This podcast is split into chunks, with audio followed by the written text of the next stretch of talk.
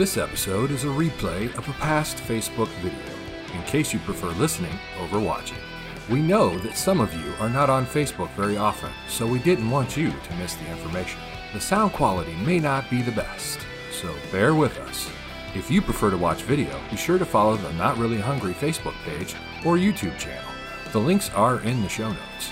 Alright, now on to the replay. Hey there. For anybody that doesn't know me, I am Tanya from Not Really Hungry.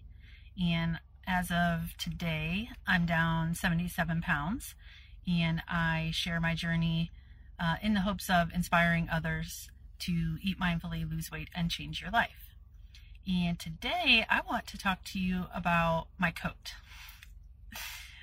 This is a coat that I have not worn in four years at least.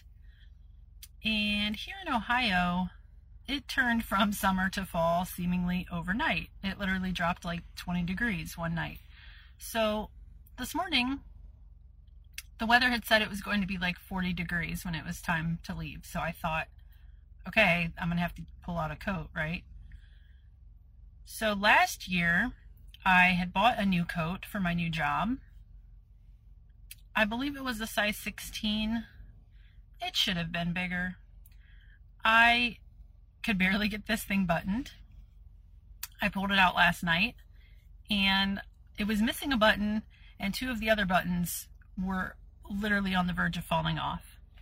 And that was because it was straining so hard every time I buttoned it last year. Yeah, brand new job, trying not to tell people, I'm sorry, I can barely button my coat. Can I have a minute? Like, it was great. So, anyway, I thought, well, let me try on one of my old coats from before I got pregnant and just see, you know, see how far I have to go. So I pulled out two. Um, the one is like a really fitted leather kind of jacket. Still a little tight. I mean, I could get it on, but didn't really love it. Then I pulled out my other coat. My size medium dark gray pea coat. It was like my favorite coat. There's nothing special about it. Like it was from Kohl's, you know, it's not like high fashion or anything. But this coat to me back in the day just represented my success, I guess, because it was the first time I had ever bought outerwear that small. And the fact that I could wear it over top of a bulky sweater, like the first time I put it on, it felt like success. It felt like I finally feel good about myself and I could get it buttoned and you could actually see my waist and you know um when I first bought it years ago, I remember walking around in it not wanting to take it off and kind of wishing that I could like put a sign on it like, "Hey, this is a medium, everybody. Look how awesome." And of course, no one else cares what size it is, but you know, for me, that was a big milestone because I was in like 1X before. So that was huge, right? So I pulled it out last night. It fits. Like, I still have over 20 pounds to go to get to my goal and to get back to where I was pre pregnancy. I had no clue that it would actually fit. And it fit. And I could button it. And it was comfortable. And it was I don't even know the right word, but I was so excited and so thrilled, and most of all, like, so happy that I didn't stand in my own way and get restarted. You guys, most of you guys know, like, my son's three and a half, so I've been trying for three and a half years off and on to get back to my pre pregnancy weight. And it just wasn't it wasn't working. It wasn't as easy as it was before.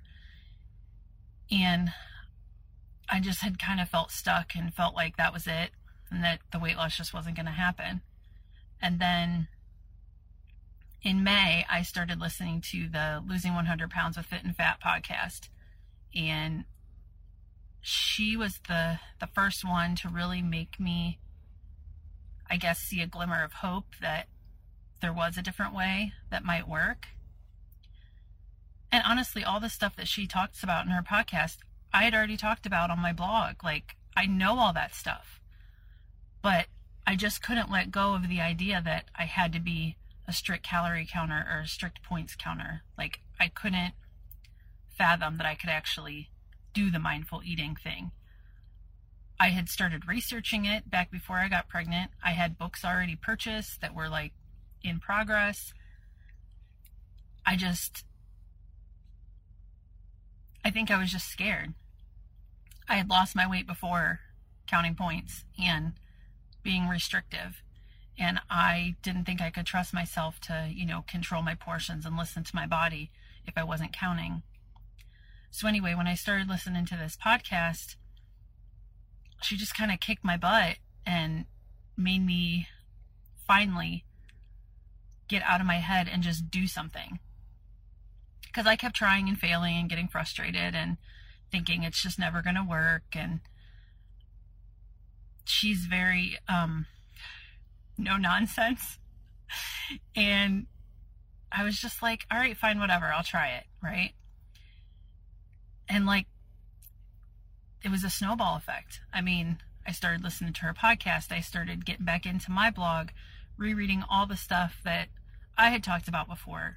You know, pulled out my mindful eating books and actually started reading them again. And it's been a huge, huge change. And it's only been five months. So, you know, in January, when I started this new job, I actually started gaining weight because I was eating out all the time. And when I started again really trying to lose weight, I still had like 60 pounds to lose.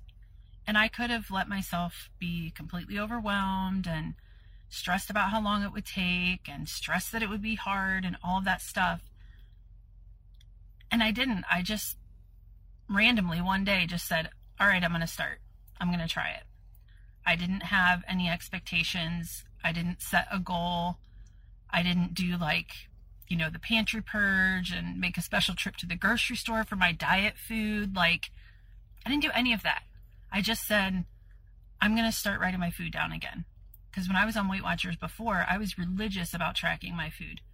And I used to pre track sometimes. I mean, and what I'm doing now, all this planning, it's basically like pre tracking, but I just have a different approach to it now. And my point is, I started on a whim. Like, we always try to find the most perfect situation or the most perfect time you know, or the, the best environment when things settle down, you know, when football season's over, like whatever it is, we're always looking for that perfect time. And there never is a perfect time because life is busy and crazy and wonderful, but it's always going to be hectic. You are never going to be, you know, on a biggest loser resort with no distractions around. Like, you just have to try. Just jump in and try. You're not going to be perfect. I certainly wasn't perfect, but just keep trying. That's that's the key. And I guess when I tried on that coat last night, it just brought all of that out again. Like, oh my gosh, like I'm wearing the coat. Like last winter, I never thought I'd be able to wear that coat this year, or I wouldn't have spent like, you know, $100 on a new coat last year. Um, and when I started recommitting in May. I never thought I'd be able to wear my mediums by now. Like, it's insane. So, we always get in our own way. And so, I just wanted to remind you just try. Get out of your own way, let go of whatever beliefs you have or judgments that you have that you think you can't do it, and just start just start. It doesn't have to be a Monday. It doesn't have to be a new year or a new month. Just start. Just do something. Excuse me. Everyone thinks they have to hurry up and get to their goal because, you know, when you hit your weight loss goal, that's when you'll be able to enjoy life. And I say you need to start enjoying your life now. It doesn't matter what weight you are, what size you are start doing something positive for yourself and you will start feeling better. I started feeling better almost immediately you know, within a couple of weeks because I was doing something good for myself. I was showing up for myself and sticking to my plan. I was honoring my commitments. All of those things helped me feel better when the scale wasn't moving that much yet.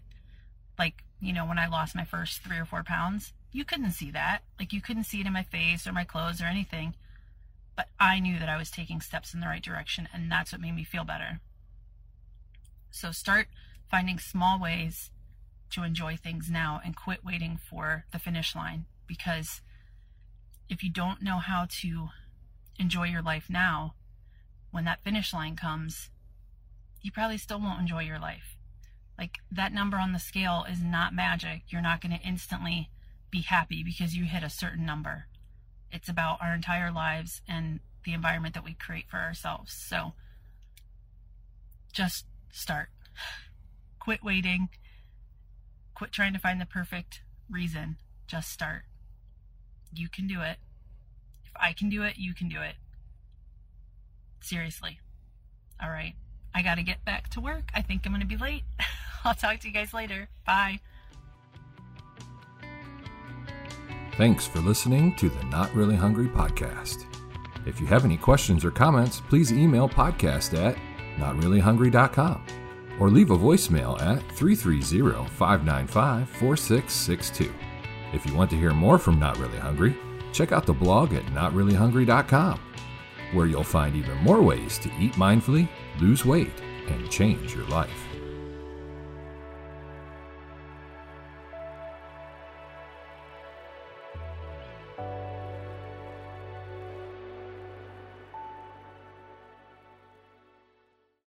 Lucky Land Casino asking people what's the weirdest place you've gotten lucky? Lucky? In line at the deli, I guess? Aha, in my dentist's office.